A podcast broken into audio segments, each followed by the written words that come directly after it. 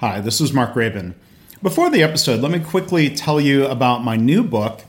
It's titled Measures of Success. It's a book that will help you react less to your performance metrics, every up and down in those. It'll help you lead better, it'll help you improve more. So you can learn more about the book by going to www.measuresofsuccessbook.com or you can search Amazon. It's available as a print book a Kindle book. It's available through Apple Books. I hope you'll check it out. Hi, this is Mark Graban. If you like this podcast, you might realize I have a blog, leanblog.org. Did you also know that I have another podcast called Lean Blog Audio? And there I basically, occasionally, or as often as I can, I read audiobook style versions of blog posts. So you can go to leanblog.org slash audio or search in your favorite podcast place for Lean Blog Audio. I hope that'll give you something else uh, that's food for thought, something else to help you in your lean journey. Welcome to the Lean Blog Podcast. Visit our website at www.leanblog.org. Now, here's your host, Mark Graban. Hi, this is Mark Graban. Welcome to episode 302 of the podcast. It's March 21st, 2018. Joining me today for the third time is Katie Anderson. And today we're chatting because I've just returned from a short trip to Japan, and Katie is going back in May. And you can join her. We'll talk about that in the podcast. You can find more in the show notes by going to leanblog.org slash 302. Today we are I'm having a conversation, sharing observations and reflections on topics ranging from standardized work to Kaizen.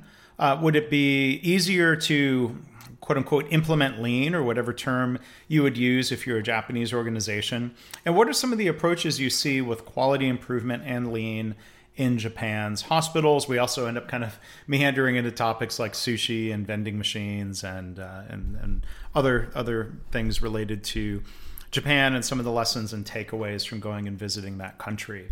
Um, so again, um, for more information, go to leanblog.org slash 302. Thanks for listening.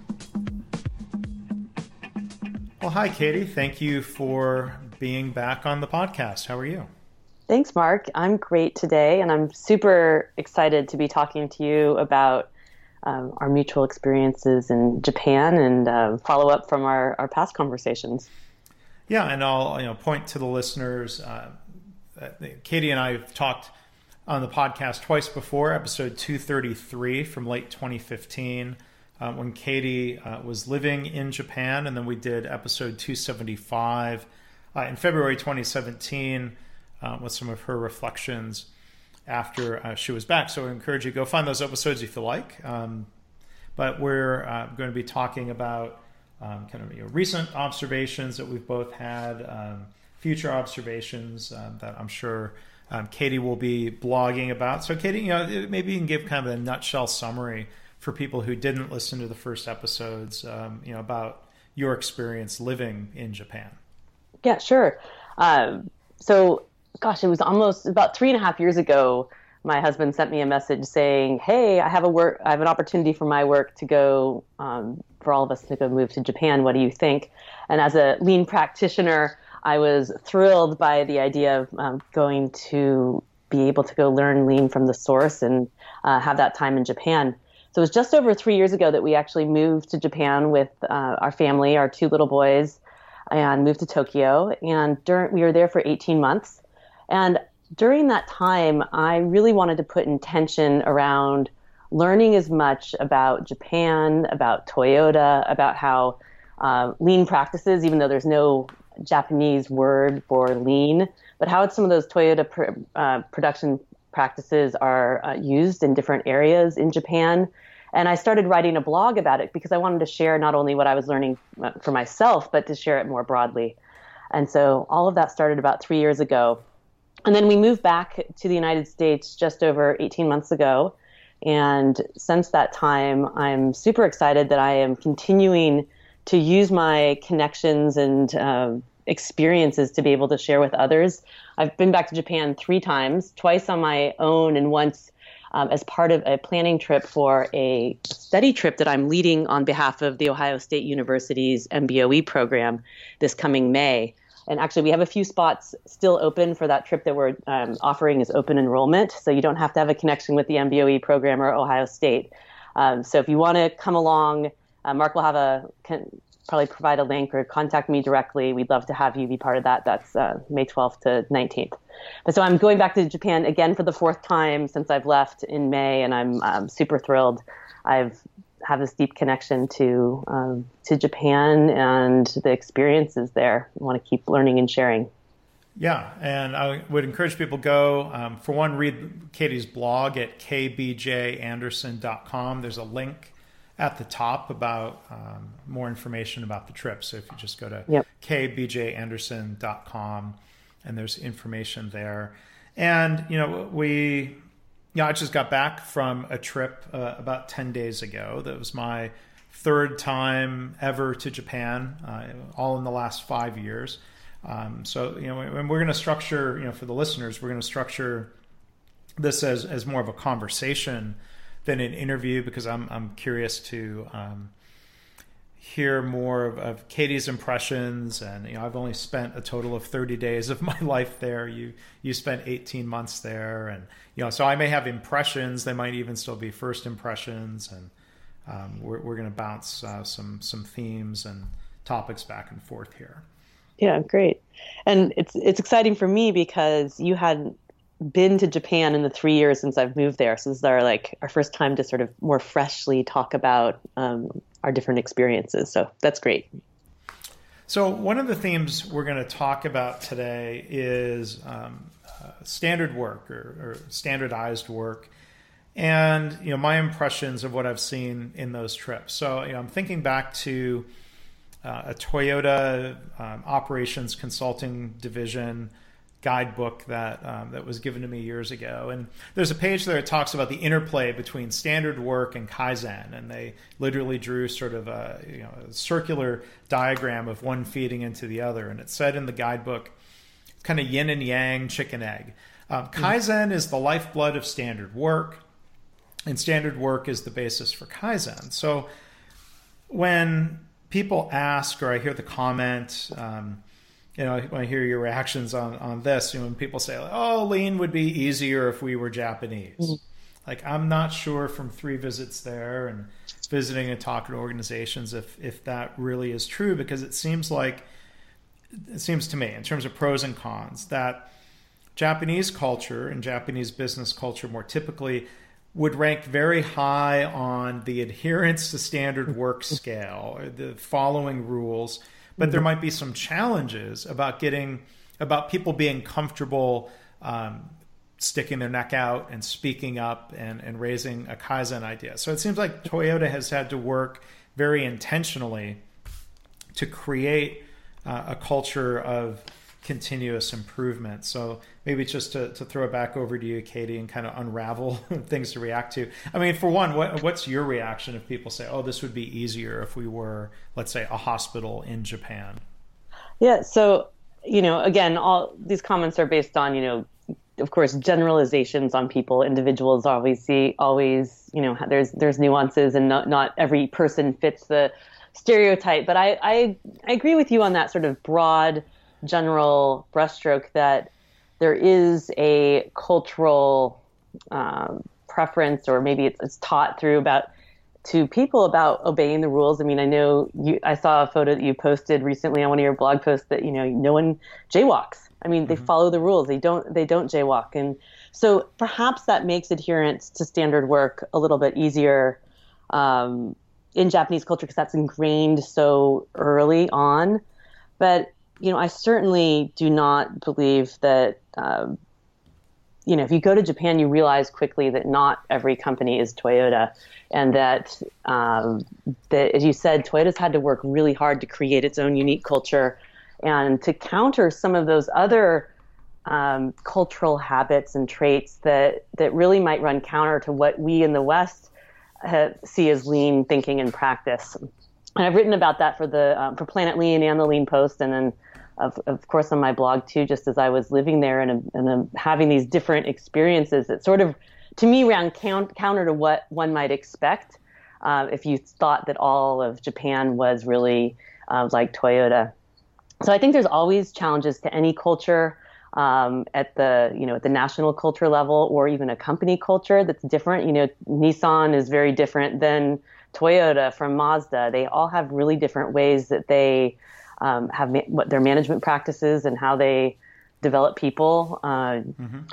But what I've seen is really a really unique what the thread that I see that ties a lot of companies who are doing uh, what we might say great lean work isn't always about the production processes, but really around uh, respect for te- people and engaging people every day in problem solving, and and really that that uh, that focus on on people first. And I think some sometimes maybe we've missed that a bit in the West, where we saw the tools first and, and didn't focus as much on on the people. So, yeah. uh, but no, but companies aren't perfect, or in Japan. That's not, and Toyota has to work on, you know, work at it each and every day to to continue their culture as well. And I know there's been hiccups with that in the last decade as yeah. it's really expanded. Yeah. But you know, it's funny when we think about this, you know, because one of um, our, our, Japanese facilitators there on the last trip made a comment about, like, you know, we're Japanese, we follow the rules, you know, and um, there you know you, there's I, I, did see one Jay Walker and I sent you a message about that. Yeah, yeah. We were trading messages while I was there. Look, I saw one. Um, but you know, I, I think of um, you know kind of just guidelines around order and discipline. That if the rules say you stand on this arrow while you're waiting uh, in line to buy train tickets, people stand on the arrow. If there's you know, uh, you take your shoes off, and you know the expectation is that you don't just take your shoes off, but you line your shoes up neatly. And you know, we had one of our factory visits there where you know I, I wasn't really mindful of that, um, and and as we're on the way back out, I looked and somebody lined up our shoes more neatly. Oh, yeah. Than we had left them, and I was sort of embarrassed that oh we yeah. should we should have done we should have done better. Um, but you know, it's you know, not we haven't read about this with Toyota, but we've read um, you know in the news about um, steel steel company and a few other companies uh, in Japan where there were some fairly embarrassing stories where you know they were falsifying.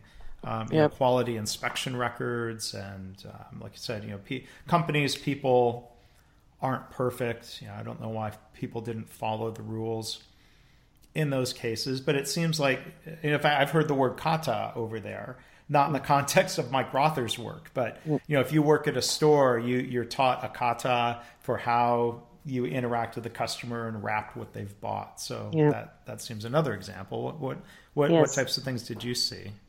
Well, for sure. And the word kata, you know, has two meanings. One's a specific routine that you practice, and then mm-hmm. the other is the way of the way of doing things. And so, mm. you know, Mike Rother, you know, took Toyota kata and, and used that word to describe a certain pattern of behavior that he observed in Toyota, both around uh, problem solving and then coaching. But that's just one one pattern. In in Japan, there really is kata for everything, and as a Westerner, as a foreigner, we're given a bit of a pass for not understanding or knowing the kata mm-hmm. that really truly runs everyday life. I read an interesting book that was written oh gosh, in the 80s, I think, called uh, Behind the Japanese Bow that talks a lot about the history and context of kata. Now, it is definitely from a Western mm. uh, perspective and, and, several decades old, but I, I, found it helpful context to understand how the role of kata patterns and routines and sort of rules really influence day to day Japanese um, behavior and engagement with each other. Mm-hmm and I mean, there's kata everywhere. It's it, there's specific ways you're supposed to behave in, in every circumstance. Yeah, well, and, and and our guides, you know, mentioned the same thing when I've been there that the Japanese are more forgiving of an outsider not knowing any better. Um, I, you know, in the South, people say, "Oh, bless their heart," if they were doing something that right. really violated norms. I don't know if the right. Japanese have a similar. Well, yeah, I'm sure. but um, but you know that's not carte blanche to to be an ugly American like that one YouTube knucklehead oh, who no, you know was filming videos and, and embarrassing. That was horrible. Uh, uh, Americans, yeah. uh, you know, different yeah. ways. But you know, I think you know, as there, it's interesting to see things that stand out. Like you know, after the um, subway sarin gas um, terrorist incident, you know, in the early ni- 1990s. Um, you know, it's hard to find. That's one explanation I've heard for why there are very few public trash cans. And so, mm. like, if you buy a canned coffee, it seems like the expectation is you either drink it there and throw it away yep. at the bin that's attached basically to the vending machine, or you know, I think I'm violating norms a bit by you know walking down the street and drinking a beverage, um, but you know, I'll throw it away when I see a different vending machine. Um, I've heard stories, you know, people will carry their trash around all yes. day until they get home. You yes. Had to do that or something. Oh my gosh, all the time, well, all the time. You, there are very few, there are very few trash cans, and you know, I've heard a few reasons behind that, but one is, you know, trash is very expensive, and so mm. you kind of expected to take care of your own. But you don't see litter on the ground. People don't just toss it off the ground. You really do carry it with yourself, and either find a vending machine that has a very small hole that you can put some trash in, or you you take it with you. And I think some of that comes, you know, also around that respect for society. It's a small mm-hmm. island nation, mm-hmm. and that came from rice farming, where there was a lot of cooperation that was required for society to exist. Um, it wasn't individualistic, and so that, and then there's the whole um, samurai culture and around rules and and following the rules. Mm-hmm. And so those have really influenced day to day life. And, you know, walking around eating or drinking is actually very rude. Um, but it's changing, I hear, you know, with the advent of so many Starbucks everywhere, people now walk around with their coffee. So as Japan's getting more influenced from outside the country, things are starting to shift because, you know, just there are more influences from yeah. other cultures as well. So, one example I heard about some of that Western influence. Um, is around eating sushi.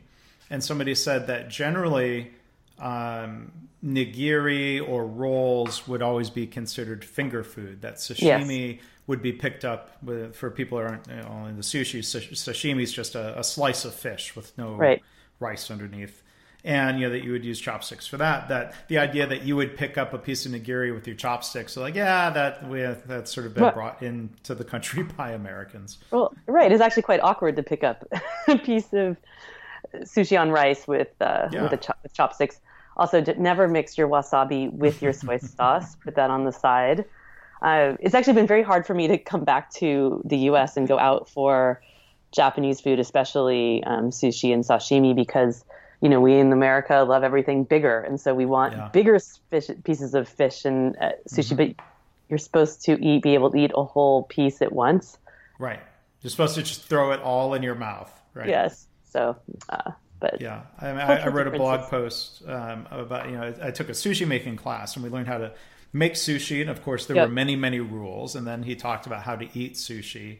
Uh, don't take a bite off of the piece of sushi. Don't dip the yep. rice into no. the soy sauce. It'll fall apart. It'll fall apart. He said, uh, "Oh, it makes a little Mount Fuji of rice in the dish." And yep. so, I, and I, part of the concern there, you know, you talk about this, you know, this history of rice, and you know, he was very, very specific when you know he had already cooked rice, but then he taught us how to mix in the sushi vinegar and and and how to work with it. And he, he was very clear that you know, even though you're supposed to dip your hands in water and you don't want rice sticking to your hands. Um, if it does stick, here's a wet towel. Wipe the rice back into the bowl, and if the, like he did, I mean, we used every single last grain of rice in that bowl, and I think there was a real uh, respect for for mm. the rice or not wasting food, and and like you know, he was very um, intentional about that.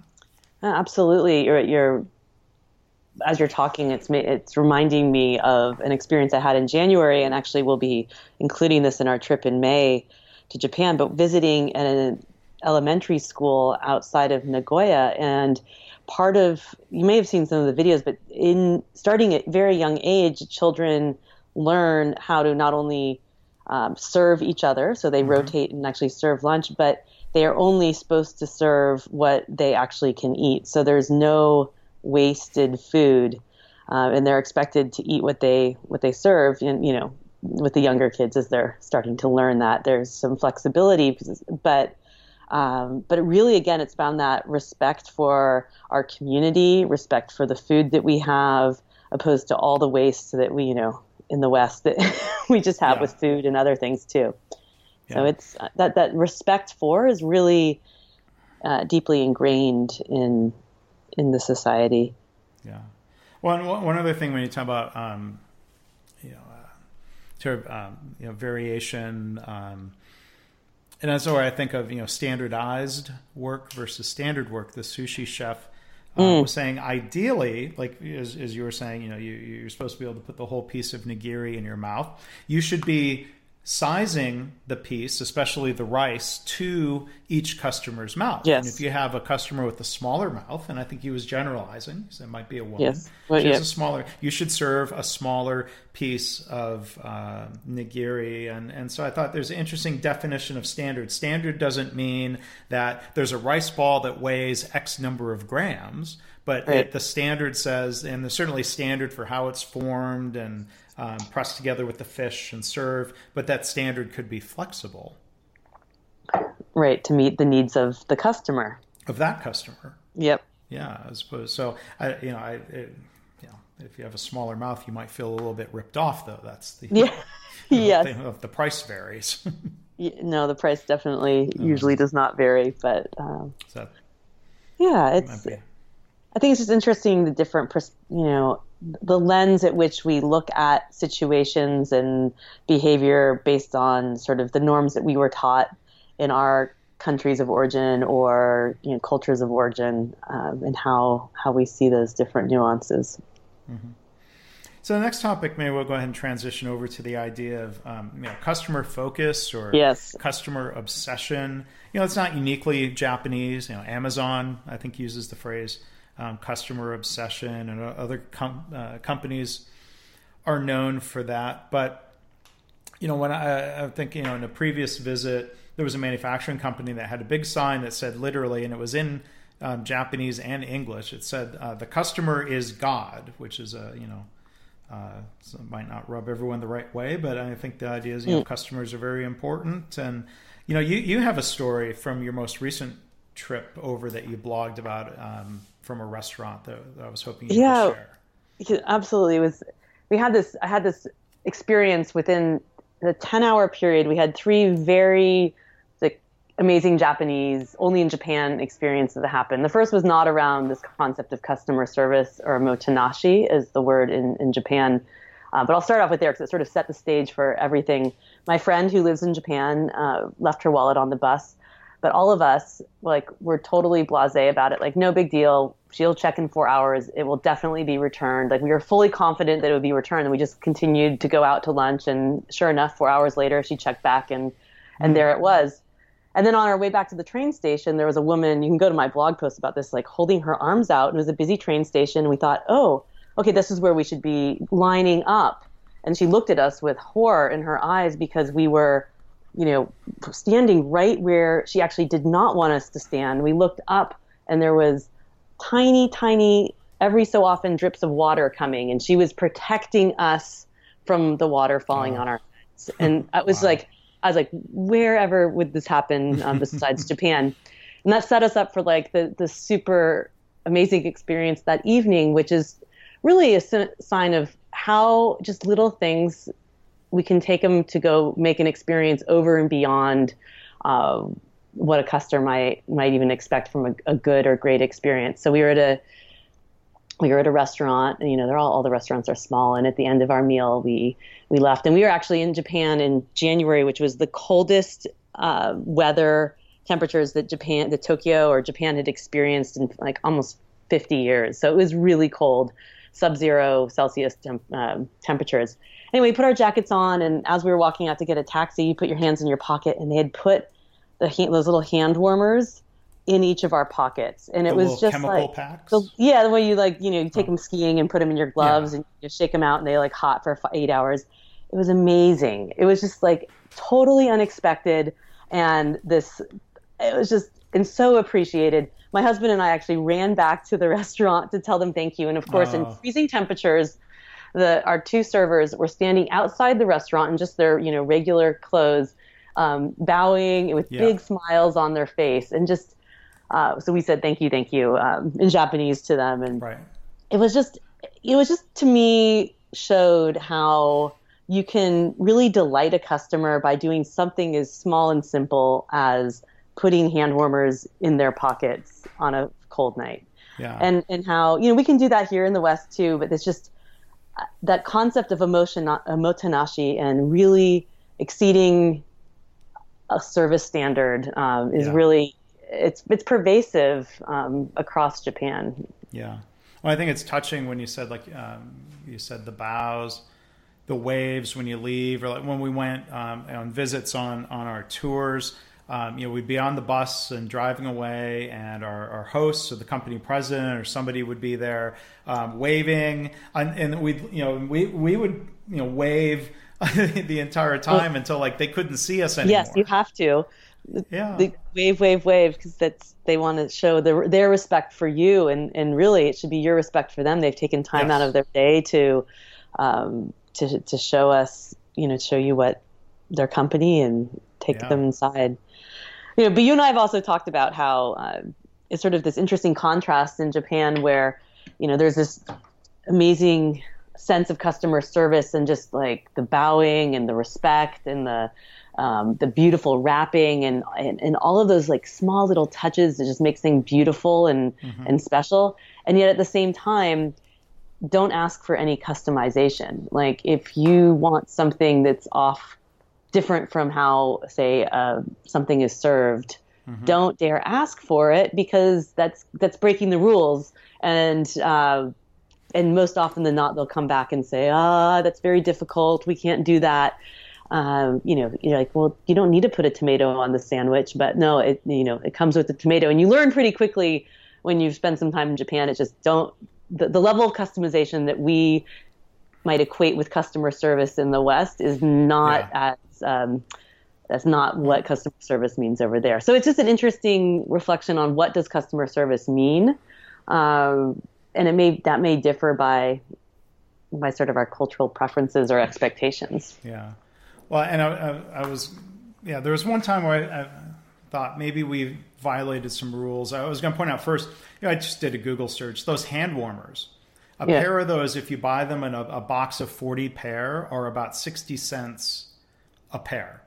So you think of like what a small investment that is in uh, making in, in not you know uh, delighting, surprising um, your customer with something totally unexpected. Right, right. I mean, it was a- it was it was pretty mind blowing. It was awesome. But I think you know the one the one time you know there were, there were a couple times we went in some small groups. You know, I was there. Uh, you know, the tour was kind of you know all inclusive from Monday morning through Friday afternoon. But there was a group of us that went out uh, the Sunday night. It was a smaller group, and we went to dinner on our own. And then the second thing, similar thing happened when I was uh, in Tokyo after the tour on a, a, a walking food tour that was run through a company, and there were like you know seven of us, and we decided to stop and have uh, a separate drink that was going to be out of our own pocket that wasn't included in, in the tour, and we bought one uh, for our guide, and you know so there were like six or seven of us who had ordered different things, and the two times we asked a server um, to to split a check at the one restaurant, I, I'm pretty sure the server he kind of rolled his eyes at us, and the woman at the bar was a little bit more like, "Well, it would be it would be difficult," and she Yeah. put together a single bill, and we're like, "Okay, we'll figure it out." Yeah. So, um, you know, it's one of those things where I'm like, Ugh, should we have known better than to ask, or was that just maybe a rare moment of um, service that was did, did you have experiences with that splitting checks or was that just not done I just I I think I would have learned pretty quickly that that just just go with how it is. Don't Yeah. ask something separate. I mean, it's it, Yeah. and that's that's fine. It's also about fitting in with the culture and expectations, you know, of the country you're in, and, and having your respect for for that Yeah. too. But no, I mean, you wouldn't know that necessarily coming from uh, overseas. I think some restaurants might have done that, but Oh. uh, you know, probably not mo- more generally. yeah I'm, look, I'm looking at a, a post on tripadvisor where a couple of people say um, unless it's a busy izakaya there, there's a term betsu betsu Mm, I don't know that one. And yeah, but so some people say it sounds like it's not completely unheard of but Yeah. maybe it depends on which places you're, you're Yeah. looking at. But you know, you talk about the the lost wallet story or the forget the left behind wallet. You know, I had a similar thing. Uh, you know, I blogged about this. I was at the Tsukiji Fish Market, and I think I was just like excited that I had the opportunity to eat uni out of a, a cut in half sea urchin. Have you? Are you an are you uni fan? I am not an uni fan, but Okay, uh, yeah. I can appreciate from those who are that the level, the quality of uni that you get in Japan is is unparalleled. Yeah. So uh, I I think I was you know I was just oh like oh wow look at that and I was excited and the price was an even one thousand yen or a little less Right. than ten Then- then- dollars yep. and um, unlike Europe where the bills are different sizes and I'm not blaming the system here this is my screw up um, I handed I thought okay well I'll hand them a one thousand yen note and walk away but at least I followed the norm of it seemed like the norm is you know you, you stand and eat the food where you bought it because Yes. they have they have a trash can that was pretty clearly labeled for their customers trash. Mm-hmm. And so I'm standing there, and I think I'd taken a bite or two. I was just loving this uni. And one of the guys from the stand comes out and around, and he comes over and he's holding some other bills. Apparently, I had mistakenly given him a 10,000 yen yeah, note. Overpaid by, like, $90. Uh, about a $90 mistake. Yeah. And I would have never been, I probably would have never realized it. No, yeah, And so he came over and he's like, basically, you know, uh, you forgot your change. and then I realized what I had done. yeah. You're and like, he, oh, my change. and he joked and he's like, unless you want me to keep it. well, I was like, thank you, thank you, and, and Yeah. apologizing because now I've interrupted his workflow. He was Yeah. good natured about it, but I did feel terrible. Yeah. I was embarrassed. oh, gaijin moment, foreigner moment. Yeah. yeah. Yeah, and you know, as as we're talking, I'm reflecting like what you know, going to Japan is so. It's I mean, just from the food and the the culture expect uh, experience is so amazing. But as like lean practitioners, I think it's so helpful to see that what are those things that um, you know might be culturally influencing different elements of practice and what are things that are different and and to just open our eyes and sort of challenge our own assumptions about culture and Toyota and what lean is and what does it really mean to respect people and uh, just having those experiences outside of our own uh, expectations of what the norm is can help us see things in a different way. Yeah, I mean, I think the way I would put it, when you're in such a different environment, I think it really forces you to pay attention to everything, and that can be tiring. I think a lot of times when you're in familiar circumstances, it's easy to kind of go on autopilot. But I think it, it helps you notice little details uh, about um, the site visits and just the way things are conducted, and and maybe you know a transition and talk a little bit about experiences diff- visiting different hospitals. Um, my experience is that you know, I, you know, I think we're it's a it's a non-random population of hospitals that are selected to go and visit, and they're they're not all. They're, I haven't seen any um, hospital that's sort of magically by default lean. It's something they are having to work on. I've seen some very uh, precisely organized um, areas where they would say we are practicing 5S. And I've seen some operating room cabinets that were just as cluttered and chaotic as, as something you might see um, elsewhere. And so th- I think, and, I- and I mean no disrespect in saying this, No, but I think a takeaway is that you know these organizations are not perfectly, and we can be respectful and we can learn from them. But I think it also, you know, it sort of teaches me not to put them up on some pedestal. Yeah. That that's And- unfair either. Right, and and that lean is not, or lean thinking, what the, our construct of that is not inherently easy. No matter what culture you're in, what industry in which you work, or, or who you are as a person, I think it really cha- like the principles that came from, you know, what we call lean, the Toyota from Toyota, and what they've evolved. It's been a, the combination of some really good thinking, both the West and the East, and and they challenge all of us at different levels and to to get better um, but it's not inherently easy i think it was interesting too you know you and i've had that we've talked about this quite a bit how you know uh, the hospitals seem to have much more of a, a clinical quality circle focus mm-hmm. and not right. not as much focused on the management system, mm-hmm. uh, which we tend to, and at least from my experience in healthcare, focus more on now too. Not just how are we doing improvement projects, but how is it a connected system across the organization, the enterprise.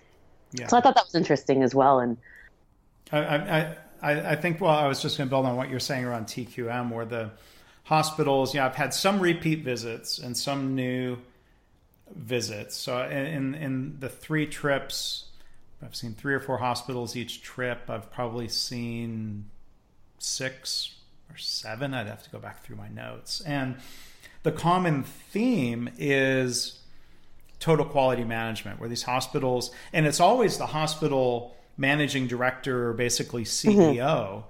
Who's, who's talking doctor. about their history? Who's always a doctor? I, I heard this last trip that that's by law. Yes, it is by law which is interesting. But um, they were, you know, they will talk about their 20 or 25 or 35 years of consistent, diligent practice of total quality management. And it's clear that it's that that culture and that quality and, and whatever transformation they've, they've made or that they're working on with lean is owned by the CEO, which I, I do find that inspiring. Mm. And, and that's something you don't always see in a, a quote unquote lean journey uh, in an organization and, and, and other hospitals mm.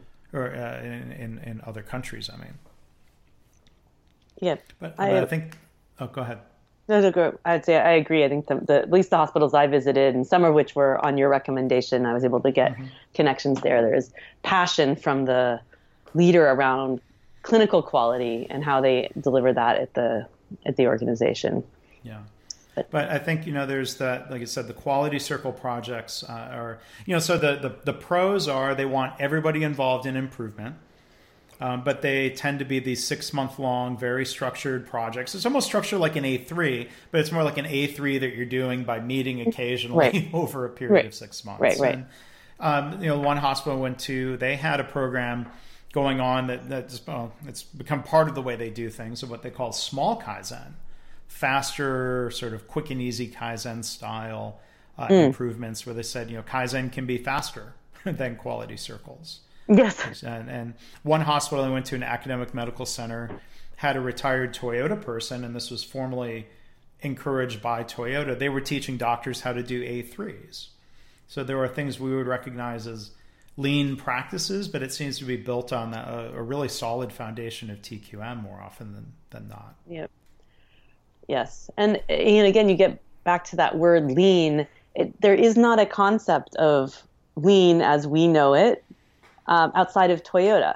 Uh, there are elements that different organizations practice, uh, but it's but there isn't this like con- lean construct, uh, and I think that that that plays a role too in in being able to you know I don't know it what we might expect for when we say lean you might see elements in different pieces but not the whole the whole thing outside of toyota is very um, it's not so common. And certainly outside of manufacturing. Yeah. So you know it's interesting to see how certain practices evolve outside mm. of toyota or you know uh, things that are framed as lean daily management. Uh, right. i didn't I, mean, I saw metrics posted in um, some departments. I, was I was taking um, heavy advantage of the Google Translate app, which is brilliant in that you can hold yeah. up the live camera right. and it will it will translate stuff well enough where say, "Oh, that's a chart about what percentage yeah. of patients have waited this long or not," which it's it's mind-boggling. But you can kind of t- and get a better sense of well, what's on that bulletin board? Like, is that announcements? Is it and it's it, it's you know I think all the types of things you would see here. Sometimes there's things posted about changes to the process. Um, there's uh, improvements that have been posted in, in some cases, but I I don't know if that construct of that lean daily management system, mm. if that's an American interpretation. Um, it's it's uh, I'm curious to dig into that more. Yeah, I'm not sure if it's like an American interpretation because it certainly exists within Toyota but we put we gave words to it from uh, Toyota, mm-hmm, and mm-hmm. that's what or at least how it was described, that was what Toyota was doing. Um, it doesn't mean that. So that that's it's more our con, our vision of what lean is comes from Toyota, but you don't see a lot of people changing jobs historically or roles or moving between companies, and so that knowledge sharing doesn't mm-hmm. happen as often historically in Japan too. So you're not seeing some of that cross pollination where you do see a bit more of that um, in the U.S. and bringing in different ideas from different industries or different com- companies. Uh, that really doesn't typically happen in Japan. And a, a, pro, an upside of that is you have a lot of leadership stability, and I think you know Toyota was able to create its culture because it was growing people within, and they you know continue to develop the TPS and like the Toyota way and everything that that that meant um, you know, you don't see.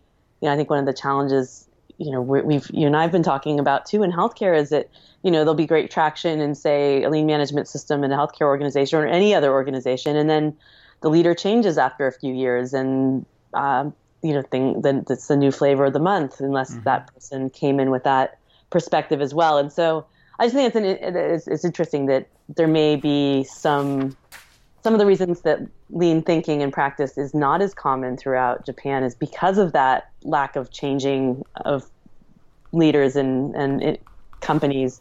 But one of the reasons that, that it's impeding us here in the U.S. is that you know that that people come in and with a different perspective and, and totally change the system. Yeah. Well, and you have that, and then there's the question of you know you come back to the thing I mentioned earlier about um, Kaizen and the willingness to speak up and to point out a problem and to change things. On my very first trip there, uh, our one of our tour leaders uh, was uh, an American who had lived, was basically raised in Japan, had lived there a long Brad. time. It's a, yeah, with Brad. Yeah, Brad. Yeah. And um, he taught um, Brad Schmidt. Yeah. And he taught, um, you know, the, the very first thing he taught us was the concept of uh, big harmony mm-hmm. and that it's a you know a culture based around blending in. You look at how people dress uh, in the you know in the yep. subways and their you know for their commutes, and there's a you know certain you know it seems like the, the the the opportunity to express yourself is how tight your tie is tied. Yeah. Seems like maybe the rebels have their ties a little bit looser, and there were some people without ties. But um, you know, it's talking about this idea of you know the the analogies of you know the tall nail gets hammered down, the tall blade of grass gets mowed first, and it seems like you know that mindset would would make kaizen uh, a challenge. And that's where I wonder about you know Toyota creating a culture of creating mechanisms like the mm. Andon cord. Yep. Um, to make it very clear, uh, you know, here we want you to speak up, and I think you know Americans again. let me generalize about Americans. You know, I might be tempted to say, "Well, mm, I like to do it. The, I like to do the work this way. This works for me."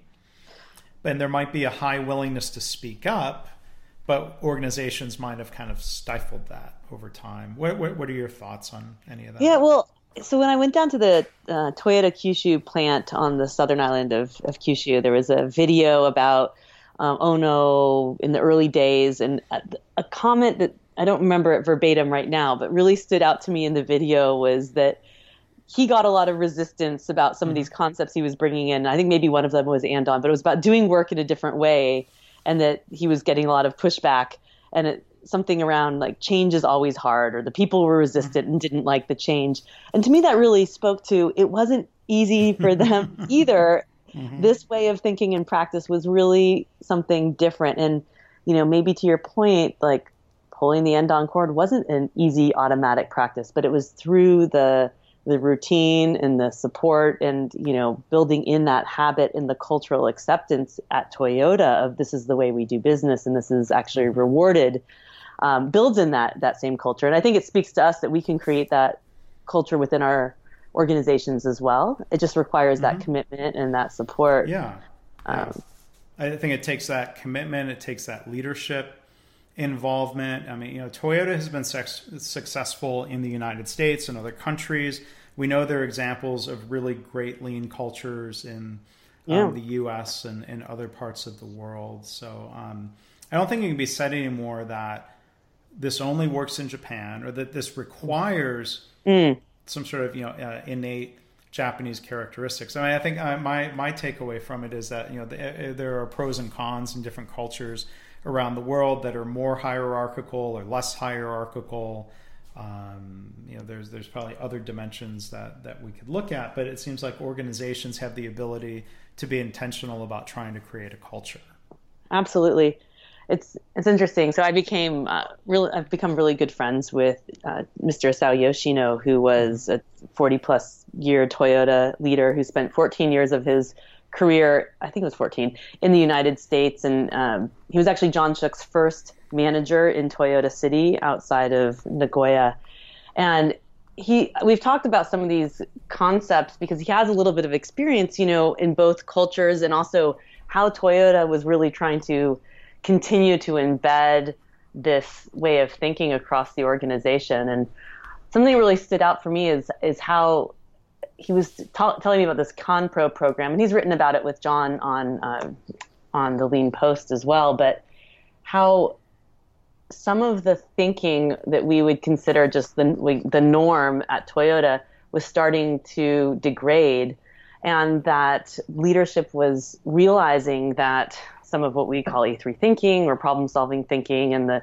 manager's role as, as, you know supporting that thinking wasn't happening in the back offices it wasn't happening as strongly in all parts of the organization they put a concentrated effort that Mr. Yoshino was part of over 2 years to really coach and teach people A3 thinking and Hoshin development because they were it wasn't just happening automatically and so that again you really have to put that cultural atten- that attention from the top and then support people through that and like so it's not just because it wasn't just magic at, at toyota that this has become how they hit work but it was with real intention and, and practice and focus Yeah. Well, and, and there's a blog post I'll encourage people. Uh, it's on the front page of the blog still right now, uh, kbjanderson.com. A reminder from a recent visit to Japan Lean is not inherently Japanese, is uh, the title of that post. So I encourage people to find that. And you know, as we wrap up here, um, you know, you mentioned at, at the beginning the tour that you're working on with Ohio State and the MBOE program. There's information about that at the top of, um, of, of your page. But if you can kind of mention, um, you know, the, the tour again, who, who is it intended for? What are some of the types of things you would see? Yeah, great. The the tour is intended for people who have some knowledge of lean and are trying to practice it in their organizations. Um, the MBOE program is a one-year working professional master's where folks have been exposed to lean thinking and practice there, and so it's at least it's not a beginner um, entry into lean, but really any you know it doesn't require extensive uh, experience either. We're going there to look beyond just the tools. We're really looking at the social side of lean. A lot of the things that you know we've talked about today. Uh, we're going to be visiting Toyota itself as well as two different suppliers, which I think is really interesting. We're going to a tier three supplier and a tier two, and you can see how lean thinking and practice has really developed at those those companies. Mr. Yoshino, who I mentioned earlier, is going to join us for three days of the trip, which is really unparalleled mm-hmm. access. He's going to be on the bus with us, not giving a few lectures, but also just spending time with the participants um, to talk, just talk throughout the day, which I think is really fabulous. We're going back to the town of Ashikaga, which I've written about, which is like the town that considers itself the 5S capital of the world, mm, to yeah, see their own style you, of. You've blogged about that. Yeah, yeah, about how like 5S is a way they see um, to revitalize their community and their industry and really engage people every day. Um, and then some other great experiences, you know, both in the Nagoya area and the Tokyo area, um, talking with the the leader, the, pre- the, past president of the Shinkansen Cleaning Company, that's famous for the seven minute uh-huh. miracle. Uh, you can find that on like yeah the bullet trains of the cleaning of the like the, the turnaround time, which is like both the omotenashi concept of all the, you know, see them bowing when the train comes and when the people come off, but how they actually turn the train in less than seven minutes and totally yeah. clean, which is fabulous. So anyway, I'm I'm really excited about going back to Japan and being able to share my own experiences with people and, and connect them with uh, deeper learning experiences in the Gemba in Japan. So reach out if you're interested in joining us, and uh, hope hope that you can. Yeah, well, I encourage people uh, to do that. Um, they can find. Um, encourage people go to Katie's website kbjanderson.com. Uh, if people want to contact you directly, can you share email address or what, yes. do you recommend? Uh, email is probably the best way, and happy to set up a call too. Uh, my email is Katie K A T I E at kbjanderson.com. So kbj a n d e r s o n dot com. All right. Well, um, thank you, Katie. Again, our guest today has been uh, Katie Anderson, third time guest on the podcast. Let's, um, boy, well, uh, we could talk. Uh, I, I, would love hearing more of your reflections, and maybe we will come up with uh, something that triggers us doing doing Absolutely. this again, continuing the discussion sometime soon. Great. Great. Thanks, Mark. It's great to hear about some of your recent experiences in Japan too. All right. Thanks. Thanks. Thanks for listening. This has been the Lean Blog Podcast. For lean news and commentary updated daily, visit www.leanblog.org. If you have any questions or comments about this podcast, email mark at leanpodcast at gmail.com.